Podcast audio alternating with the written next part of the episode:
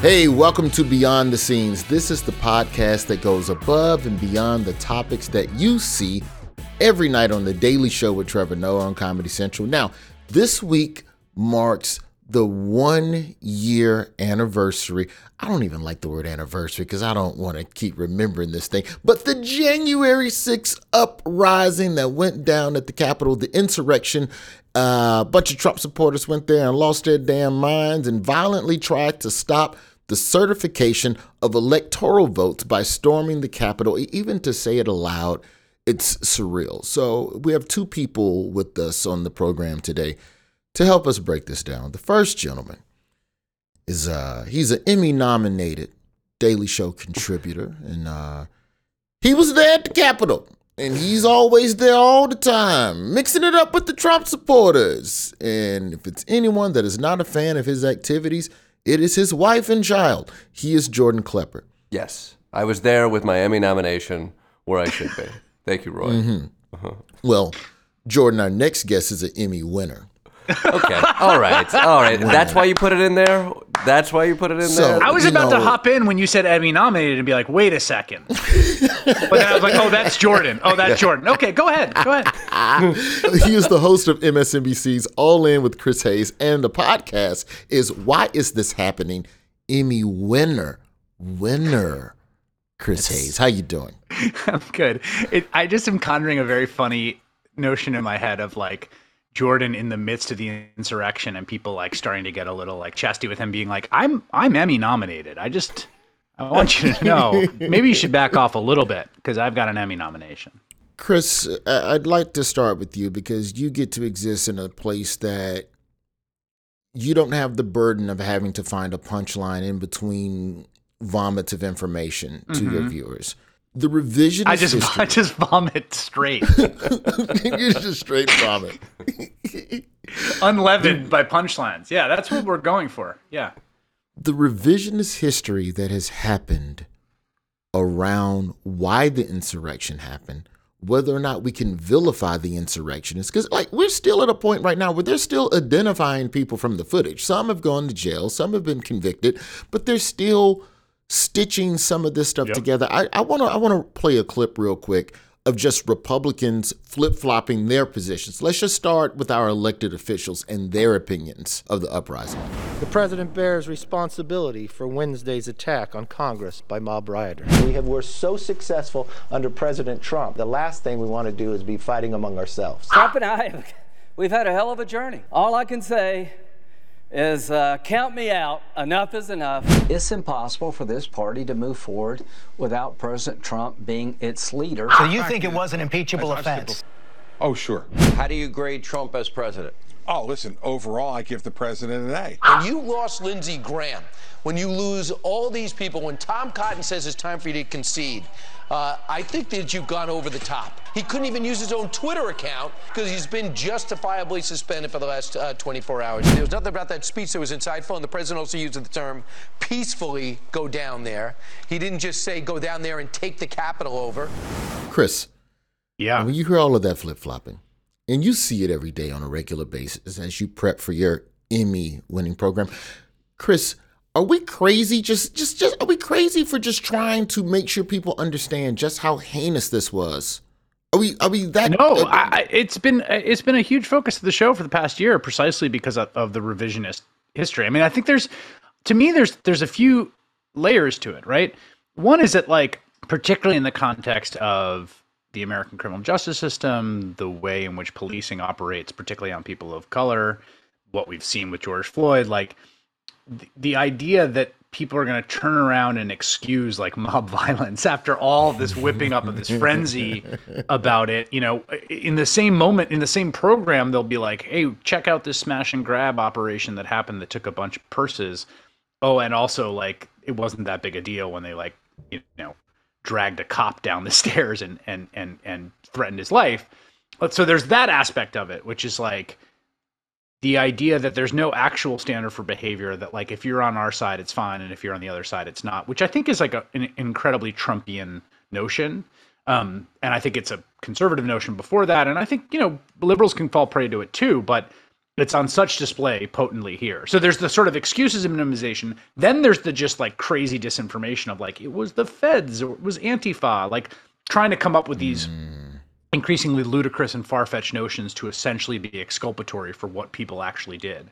And then the third aspect of it, I think that's really important, is people want to say, oh, well, that, you know, some people will say, well, what they did, you know, obviously violence is wrong. What they did at the Capitol is wrong. But like the 150, whatever, 50 members of Congress, the Republicans, the eight or nine members of the Senate that voted against seating the electoral votes, like the entire project was insidious. The entire project was authoritarian. The entire project, whether they were like at the ellipse and they were doing it peacefully, it was just Josh Hawley like Before they stormed the building. Yeah, exactly. Like the, the, the like that is the culmination, and that is, itself is in a sort of special place. But the whole project was to overturn a democratic election and install an authoritarian leader over the will of the people by whatever means. Whether that means was Mike Pence ruling in a certain way, whether the means was, you know, using loopholes in the Electoral Count Act to get state congreg- uh, delegations together to deliver the vote, like whatever it was, the whole project was rotten to the core. And you can't just say, well, yes, what they did at the Capitol was wrong. The whole project was wrong. But it, my my thing though, in, in a weird way, Klepper, like I understand politicians flip flopping because they have a check behind the things that they say. They have a real motivation. The voters, on the other hand, who decide to go and be a part of this in spite of all of the because people love to say they love to say well i'm doing my research well if you had done a little bit more research your stupid ass wouldn't be out here on Well, the voters don't have a check, uh, and they're probably not going to get one, but uh, they do have an identity. And I think that's the thing that I see people clinging to. Yeah. The, the thing that surprised me most when I went to uh, a Trump event in Iowa a few months back, and we brought up January 6th. Like, there, isn't, there was no coherent um, narrative as to what had happened on January 6th. Yeah. Uh, and some people yes, what what happened was wrong, and it was wrong because Antifa were instigators. It was wrong because FBI, CIA, NASA, any, any organization you want to throw out there. Some people said it What wasn't wrong, NASA like do? that. Uh, uh, Ashley Babbitt was is a, is a hero, and there should have been more uh, A- Ashleys out there. Some people declare it was no, nothing happened on the sixth, and and and to me again, that that that all has to do with more often than not, when I would go out in the field and talk to folks, uh, it, you don't need a coherent philosophy behind what happened, or even a coherent narrative. You just need a foothold to get you to the next, the next thing. And at that point, it was like, oh, you know, so much misinformation and BS has been spewed since that. That like, yeah, you can you can read something about the FBI, Antifa, you can believe it didn't happen, or you can believe it did happen. It should have happened. It, it doesn't matter. It doesn't all have to fit. It just has to get you on to the next thing. And I, I, I for one though was surprised how quickly that information and that those disjuncted narratives uh, uh, came about. Thanks to online bullshit, they have a very interesting take on who was behind the January 6th insurrection. Oh, Antifa, um, like the corrupt FBI, um, basically RINOs, corrupt politicians, the deep state, all of that. But I don't believe that it was people like me and people like you see over there in that crowd that did it. Who who was behind? FBI, CIA, Antifa were used. Other other groups like that. It seemed like a lot of them were going into the Capitol to attack Nancy Pelosi and perhaps Who? hang. Who? What's that? Who? Which one? The one with the bullhorns? He's not a Trump supporter. I don't care what his resume says. He's not a Trump supporter. In fact, do you remember the picture of the plane in Afghanistan with all the people running next to it? That was a balloon plane. If you look at the pictures of the real plane, there's pieces that are missing from the real plane to that plane. So you're saying there's a conspiracy around the Afghanistan withdrawal? No, I'm saying that there was one guy there who ran. It's the only guy who turned to the camera and waved his hands. Do y'all remember that? Everybody remember that? He's the guy with the horns on his hat. He was in Afghanistan. Yes, go look at the pictures. I think he's in jail right now. Did you go for the, the, the JFK Jr. dead body return from the death port? Oh portal? no, are you kidding? I, I got ground trust like me. I'm using my frequent flyer miles. That one's that one's on the list. Every I get more I How get did we get more tweets How about that that. Uh, of like, are you coming to this? Are you coming? It's almost like a relative now. People are like, you got to go down to Dallas. You know, oh, your, your your homies are hanging out down by down on the grassy knoll. Are you gonna go see them? They're they're, they're waiting for you. I do think there's a little bit of a distinction because, like that, that is like the hardest of the hardcore. Like that is like that is genuine mass delusion in a in a really acute sense. I think that what's on display more broadly among the sort of grassroots right is also a form of mass delusion, but a little more Grounded. a little more complex and a little more like grounded in familiar things. Like it's funny what you were just saying, Jordan, there because I, I I've had this experience too. It's the mode of operating that you operate in if you're in the heat of like a bad fight with a person that you love, or like a or or an argument with someone, like whether it's a you know a sibling or a friend or a spouse, where like you're just churning through justification, like you're just trying like you're not you're just like mm. i won't concede i'm not going to give in to you in this moment I, it's like it's all will you're not mm-hmm. like you're not conversing you're not like examining the evidence i mean i'm saying this is when in like you're in a bad bad mode of sort of It, it's all it's all the toilet seat has been left up. Like okay, Yeah. but is that is that is that all you have right now? You're like in Is this, this, moment. a it's all relationship podcast or are we talking politics? I'm sorry. no i just continue, think i just think there's like a there's a collective defensiveness which is like you've put me on the spot and i'm not going to concede to you putting me on the spot and whatever it takes to to to diffuse that to Ashley Babbitt's. Here like whatever I have to say to sort of when you talk about like getting to that next foothold it's like debate. it, it's exactly it's like i don't want to concede because then i'm I'm i'm giving away some power to you and i feel already oppressed by you. Mm-hmm. Mm-hmm. And that i think is is the kind of operational mode of a lot of people in the kind of like maga core where it really isn't coherent like i mean my one of my favorite stories is like and i'm sure I, maybe you guys have seen this but it was a it was like a few days after the the insurrection where there was like a guy who was in it who had to go on his Facebook page to be like, I see all these people blaming Antifa. It I'm telling you, I was there. Don't it wasn't Antifa. We did it. The Patriots, like he's pissed off that Antifa's getting the credit for what he did and has to go into these like crazy disinformation networks that he is embedded in to be like, y'all, hey, I was there. we did it." it. Stop giving them credit for what these patriots did. And it was just a perfect to me encapsulation of like they're really your point to get back to your point, Jordan, there is no actual coherent story about January 6th on the right. There's a bunch of different stories that are thrown out to move on to the next topic, distract or mass exculpate the folks involved so that you can get back to the real thing, which is that the libs are oppressing you in whatever way.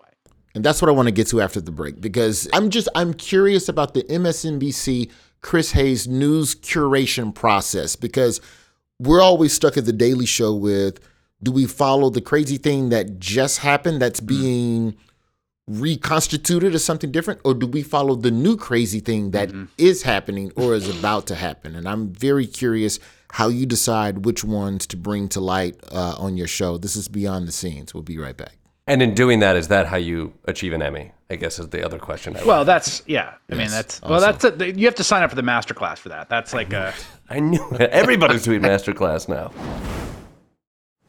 How are we doing this, Jordan Klepper, Chris Hayes? Are we saying happy Jan 6? Are we saying J6? Do we say never forget? Do we say always forget? Yeah, I think it's just important to keep saying the date because I think five years from now, there's a legitimate chance we go from January 5th to January 7th on the Gregorian calendar. And so, whatever you do, just make sure you repeat the date so people understand that it is a moment in time. Like, can we just agree? Memory hole it. A moment in time. that day never existed. It just didn't happen. We uh, can you believe it? We remember the Alamo. Do you know what happened at the Alamo? Yeah. It was a terrible loss. It was Yeah. poorly Who lost? planned. Davy Crockett went down. The guy who created the Bowie knife uh, went down. Like that's a that's a terrible story. We should forget that story. Poor planning on America's part. Yet we remember that January 6th. We could take a lot of lessons from that, and we are we are we are trashing it as quick as we can. I'll be honest, as a black person, I am closely monitoring January 6th to make sure that it doesn't bleed over into Martin Luther King weekend. Yeah. It's a little close. Dangerous. Could turn into a week long celebration. Once it's a week long, then it's a whole month, and then you got MLK in the middle of Resurrectionist Month or whatever the hell Yeah, they're going to Patriot call it. Month. Patriot Month.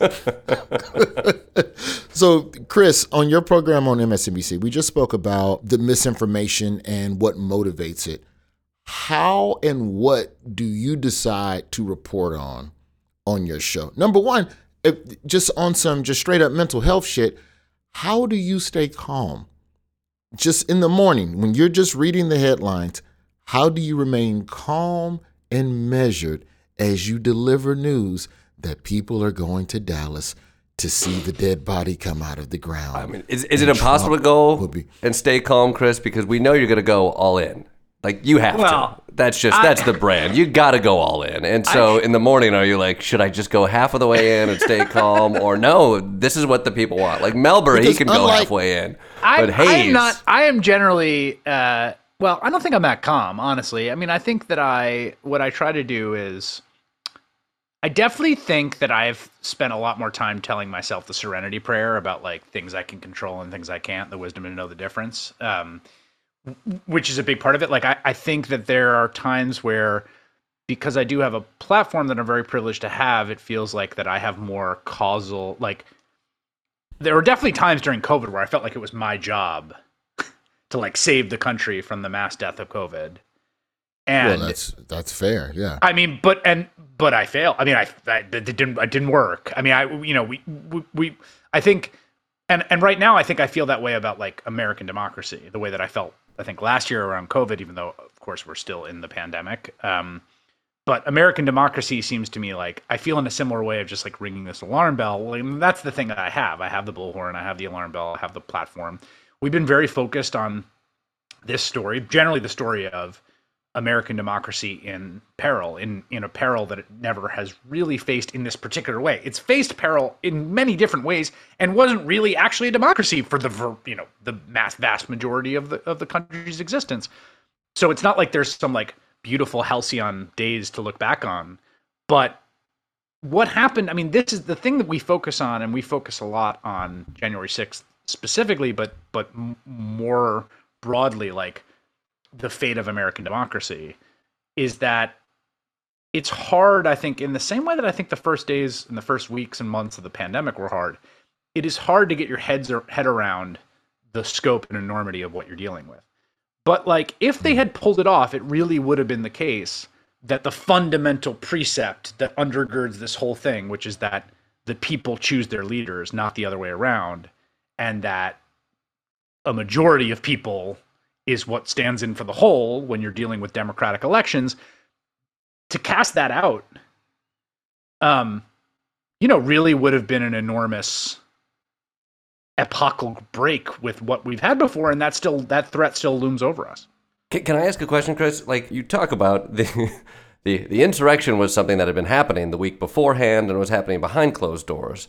Uh, are you at all afraid that in the discussion of this and how uh, perhaps the media frames it, and also just the the mindset of those who digest it, we're going to go down this rabbit hole, and it's all going to be about whether or not Donald Trump gave the go ahead to you go straight ahead. yeah I, that's a great point it's something i'm really trying hard to avoid because i think we saw that in some ways with what happened with the the russia story which was like Oh, we got him. We're gonna get him. Yeah, and, and also like Meanwhile, Right, and it, but it's also like take a step back. It's like they, the Russians, wanted Donald Trump to be president and sought to aid his campaign. The campaign privately and publicly welcomed their help. like, and then they committed a variety of very serious crimes to sabotage his opponent. Those three things we knew from the jump. Like, so, and then, you know, and understandably got into the Mueller, then it was like, well, they didn't find this smoking gun where he, you know, called up Vladimir Putin and said, hack Hillary, whatever. It's like, well, he said it on, he said it on camera. I mean, he said, we're going to go down to the Capitol now. He literally instructed the crowd. We're going to walk down to the Capitol and we're going to cheer on our brave senators and congressmen and women. And we're probably not going to be cheering so much for some of them. Because you'll never take back our country with weakness. You have to show strength and you have to be strong. It was like he he grabbed them and he bowled them, you know, down Pennsylvania Avenue. So I agree that it's important to keep what is publicly known is unbelievably damning. Would disqualify him from ever holding any position of public trust ever. And I think there's a plausible criminal case to be made against him under federal law. He certainly should have been impeached. He certainly should have been disqualified from ever holding public office. No, if we learn nothing new starting now. And I think your your point is well taken and something that we really try on the show to avoid, which is we're constantly resetting what are the publicly known facts and what they say about the danger of this individual and the movement that he leads and the threat it poses to American democracy, whether or not we find out even more damning details, which I, sus- I suspect we will. Chris, on your show, Trump loyalists and insurrectionists, you generally, for the most part, don't swim in those waters of talking to those types of people. Is that in an effort to keep the misinformation to a minimum and not allow people to use your show as a vessel for misinformation? Like, what? Walk me through the strategy in that. Yeah, I mean, we actually had two of them on the other night, and it was sort of interesting. We had these two folks that were the people that planned the Ellipse rally and are now cooperating with the January 6th committee, um, mostly because like they feel thrown under the bus by Trump, not I think for any noble reason above that. Um, but look, the problem is, and I, I learned this. I, I come back to this example all the time, and I think my staff is probably tired of hearing about it, but it's very formative for me. Like, if you were in the left in 2002 or 2003, and you were in spaces, you were going to anti-war protests, or you were going to events, you were writing for lefty magazines, you were encountering 9/11 truthers a lot, a lot. Yeah, they were everywhere. They would get up and ask the first question at every event, and they, and one of the things I quickly learned was like you couldn't get into a debate or win a debate with them because like there was no like they were like what about this angle of this shadow of this if you look at this lamppost by the pentagon it couldn't have been clipped by this wing and this engine but and all of a sudden you're just in the this melting world. point of steel that was made Yes. in that year in the construction. and you can't it's the same thing with like i think people that adhere to the big lie you know there it- it's like you can't really engage on those terms and get anything useful the other thing for me and this is different for, than for jordan is like we have a live show and we have these time limits and so sort of controlling and wrangling. Well no it, it makes a big difference. Like you aren't lying that's why if I could go and talk to people and then take all that footage and figure out what we're going to do with it, but I'm there on live TV, and not only that, there's a responsibility of that, which is that everything they're saying is going out to um, Others 1.5 like million them. people, and I'm in some ways responsible for that, right? So like, so it's just a, it's a, it's it's it's a real heavy burden you carry when you put someone on the air about what is going to be communicated to your audience. So then, Jordan, how do you how do you balance that? Because you you do basically The opposite. exact I'm like Yeah, you do the two, you opposite. know? Yeah. yeah, yeah. Let's talk. Let's talk. I've got on my nice warm jacket. Let's stand out here outside forever and ever and talk to these people. Like, what what are you thinking when you go out? What is your objective? Because it clearly can't be to change their minds. Well, I mean, I think Chris brings up a great point. Is the difference between live TV and something you bring back and you edit because it is true. We, we there there is stuff that is in the edit that is that is hateful or misinformation that we feel we don't add context to in our responses, and that is something we feel resp- uh, responsibility towards if we put that out. So there's there's control in an edit, and we we take that all into account. I think you know we we go to these events because one we, we want to know what are people actually talking about on the ground, what is getting through specifically for Trump rallies, what is getting through from uh, from on stage and what we hear in New York to the actual people out there, and, and what are we missing uh, when we watch the news? Because you know these these news hosts, they think they're so smart, they think they got their big Emmy award winning shows, but until they get out there, they they don't know what it's really like. That's right. but our, I mean, our objective is we, we go out with questions. Uh, what what is seeped in? Where are people? What are they thinking? Uh, and we just go and we start to respond to that. Can I ask you a question? Yeah. Or do, do they recognize you? Do they know who you are? It varies. I think uh, uh, it, it, it's growing, uh, but there's there's still I, I I will say uh, there's still a giant bubble. So more often than not, I go to a rally, and most people don't. They're immediately skeptical because there's a camera, and so you're you're bad guy because you're a camera, but you're also Right. So they know they, they know camera. they're making you as a member of the media. Um, Yes. And that is enough in some ways to put them in a sort of somewhat skeptical place, but not specifically like this is his shtick. He does this. He he you know is going to try to trap us. Exactly. They already have their opinion about the media. It's either Right. something that stay away, these are the bad guys, or these are the bad guys. I'm going to win with them. And whether or not I'm on Trevor's show or not usually doesn't come into effect. Although then there is a person who's like, I've seen this guy's videos, right? And we were at a uh, we were at an uh, event, uh, a school board meeting, and a guy charged me because I he was like, "That's that guy. We have to have security come in and stop this guy." And there's an altercation there. So like, Oh, that's not it- fun. I think it also they don't like to be made fun of. What I, I not January 6th, but two I mean, weeks does? beforehand, the uh, Million MAGA march uh, Right. which was a beautiful march. Uh, their number, Not a million. but uh, but what people don't often understand there is there's probably thirty thousand people there, but these are also poorly run events. Go Yeah. figure. Which means there's two stages that are essentially a mile apart with thirty thousand people in between, and the sound systems they paid for can only you can only about two hundred people can hear what's actually going on. So you have essentially twenty nine thousand people who are milling about, and when you're interviewing people, and and perhaps the people are getting upset, or somebody's like, I think I know that guy. Well, then the two people who are watching become ten, become fifty, and it becomes dangerous there. So even if you're not immediately recognized, we, we have to be savvy because there is a there is a mob mentality when you have a camera up. Yeah, there's always something I find like unnatural and and can sometimes be kind of foreboding about the, the role a camera plays in a crowd Mhm. and what and what it does to help people behave around it, independent of people's politics or you know ideological commitments. Just generally, I've I've had that experience. Well, and also it's they're dressing for it now. It, you know, the, the we, we make a lot of jokes about the the apparel at a MAGA rally, and what has become so fascinating is people are going there to dress for being on camera, for being recognized by uh, Donald Trump or other folks. It's you know. So like they suddenly walk down an aisle, which is essentially a dressing room and costume department. They pick out the the most uh, the most extreme points of view that are you could fit onto a t-shirt. Uh, they put them on, and what we started noticing too, and then they're starting. Then, then they have to answer questions about the view that they just put on their chest, which some of them have that view, some of them have just adopted that view, and now this camera is starting to craft a narrative around that person who has this thing on their chest that they speak for. that maybe they just wanted that attention, but they're already now uh, creating this narrative, which is which is, is only grown in the last two years. Chris, there is definitely a lot of disagreeing on whether or not facts are factual. Therefore, journalism, when you report the facts, which is your job as a journalist, could be seen as an opinion.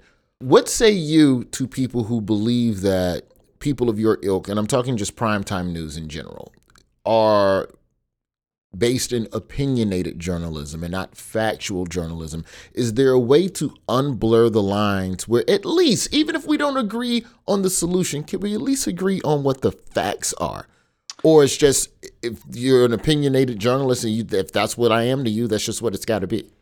Yeah, I mean it's that's a it's such a deep question. It's hard to talk through it because I've spent probably 20 years thinking about various versions of this all the way back to being a philosophy major in undergrad and thinking about epistemology and how people form true beliefs. I mean, the way that I think about what I do is that I have a point of view and a perspective and a set of values that I have that I'm pretty transparent about. I really believe in democracy. I believe in equality, uh, solidarity, rights and protections, the flourishing of people's lives. Um, and I approach the news with those with those views. I'm I'm on the left for sure. Um, people know that, and that perspective colors what I talk about and what I you know what I don't talk about, and you know what I choose to to spotlight.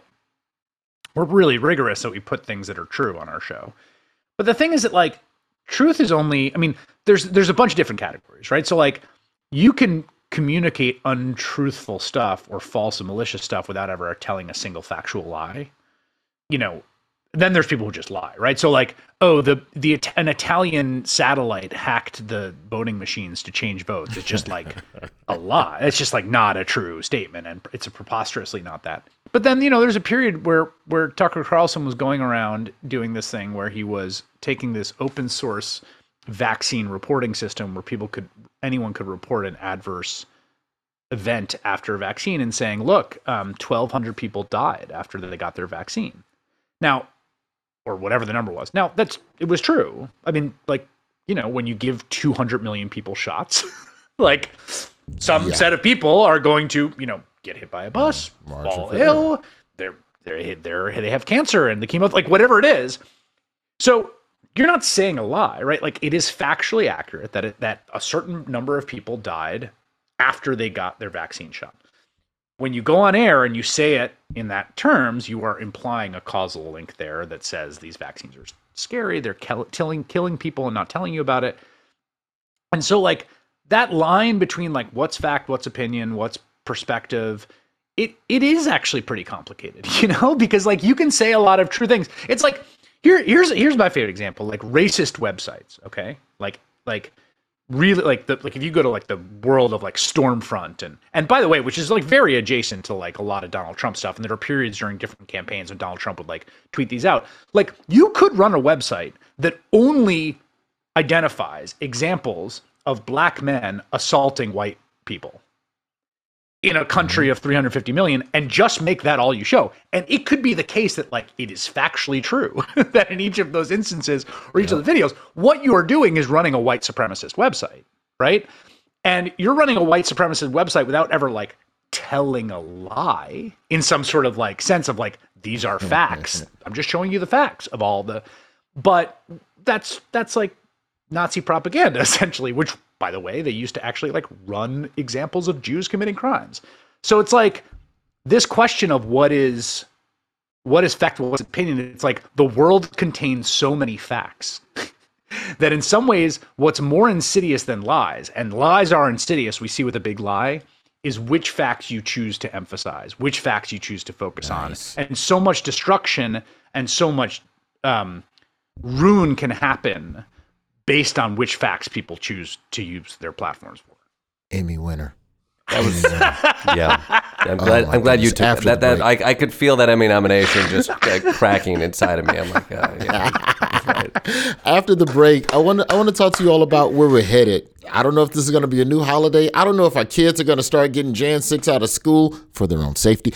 I don't know, but I am curious about where we go from here and the role that the media plays in this. This is beyond the scenes. We'll be right back. Chris, what would you say is the big was the biggest failure in reporting as it relates to January 6th? Let's critique our media co-workers here. I would say that one thing that happened and I think that I actually think it's been I think the reporting in the wake of it's been quite good. I think one misapprehension people had when watching it was that it was kind of goofy.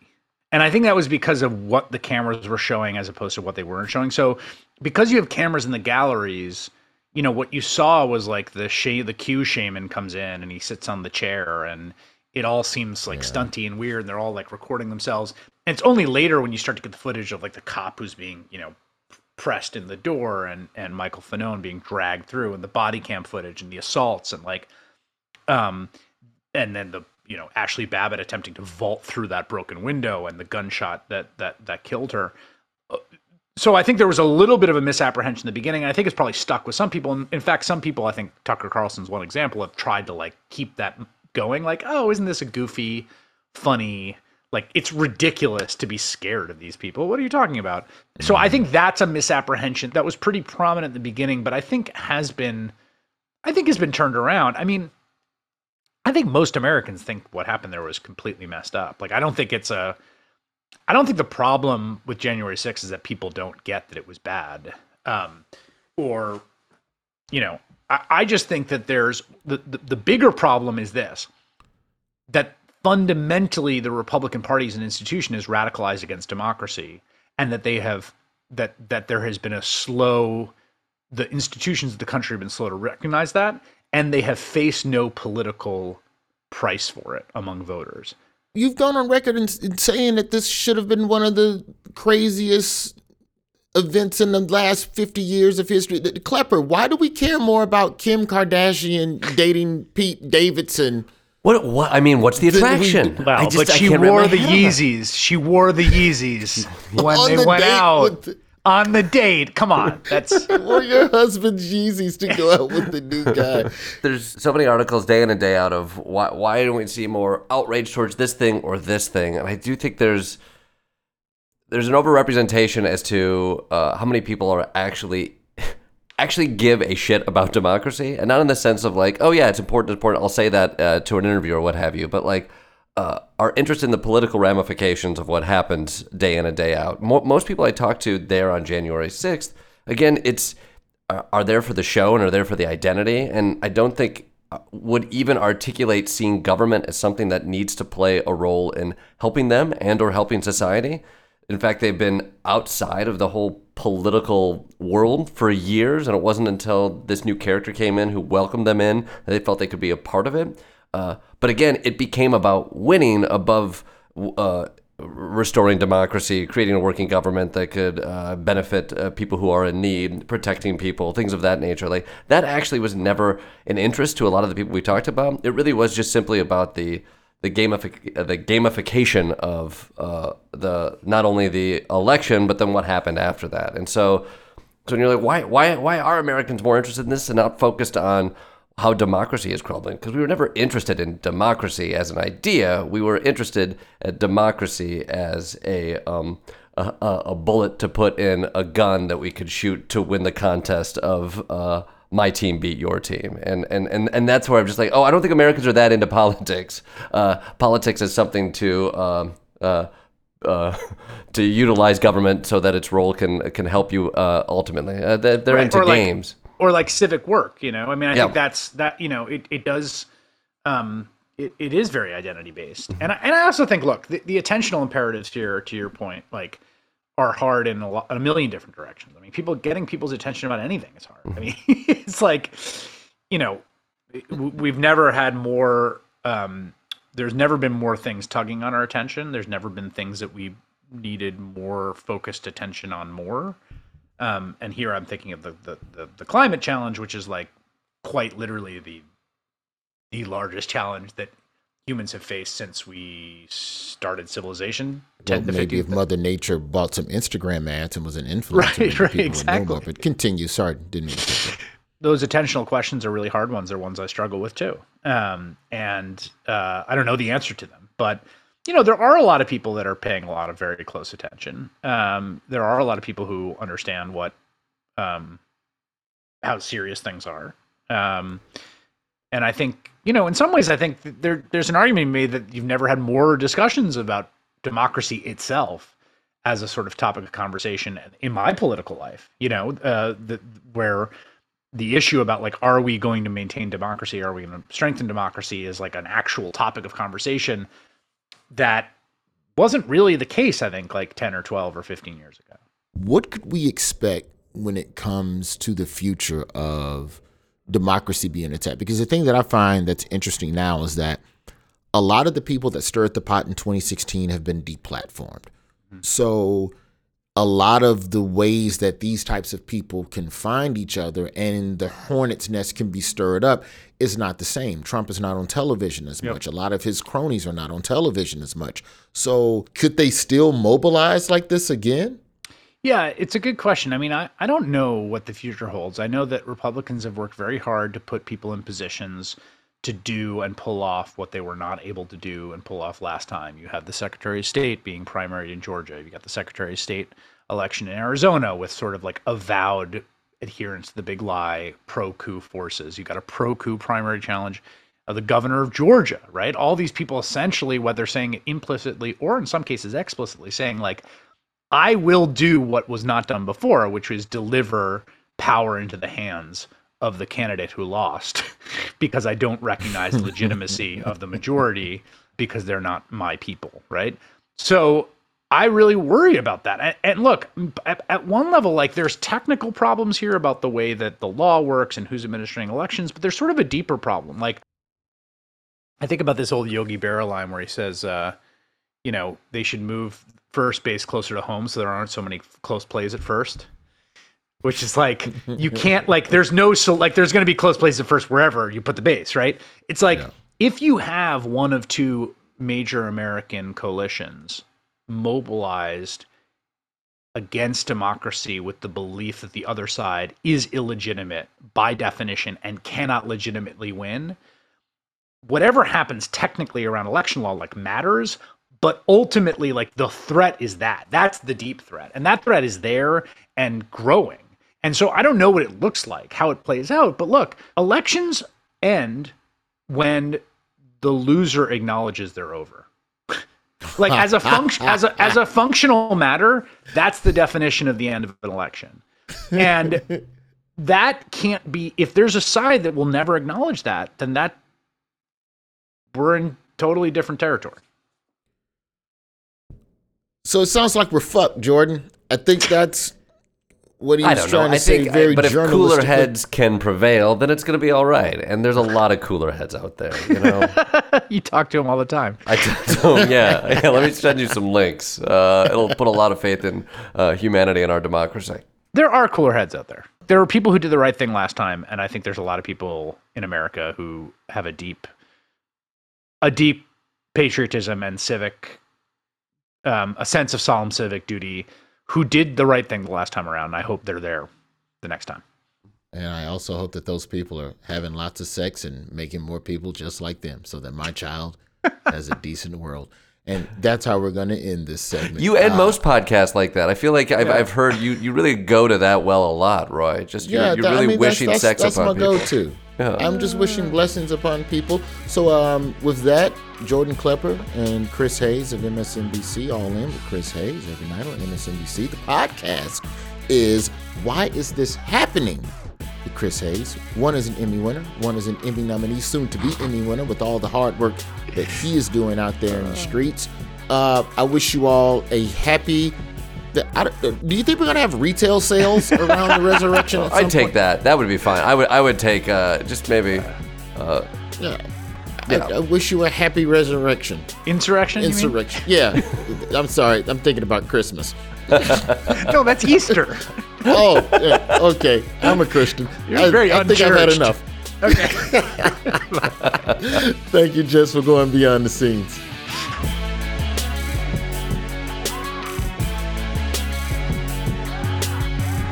Hey, Beyond the Scenes listeners, if you haven't rated and reviewed us yet on Apple Podcasts, I need you to stop right now and do that. Drop us a rating, let us know how you feel, and write a review.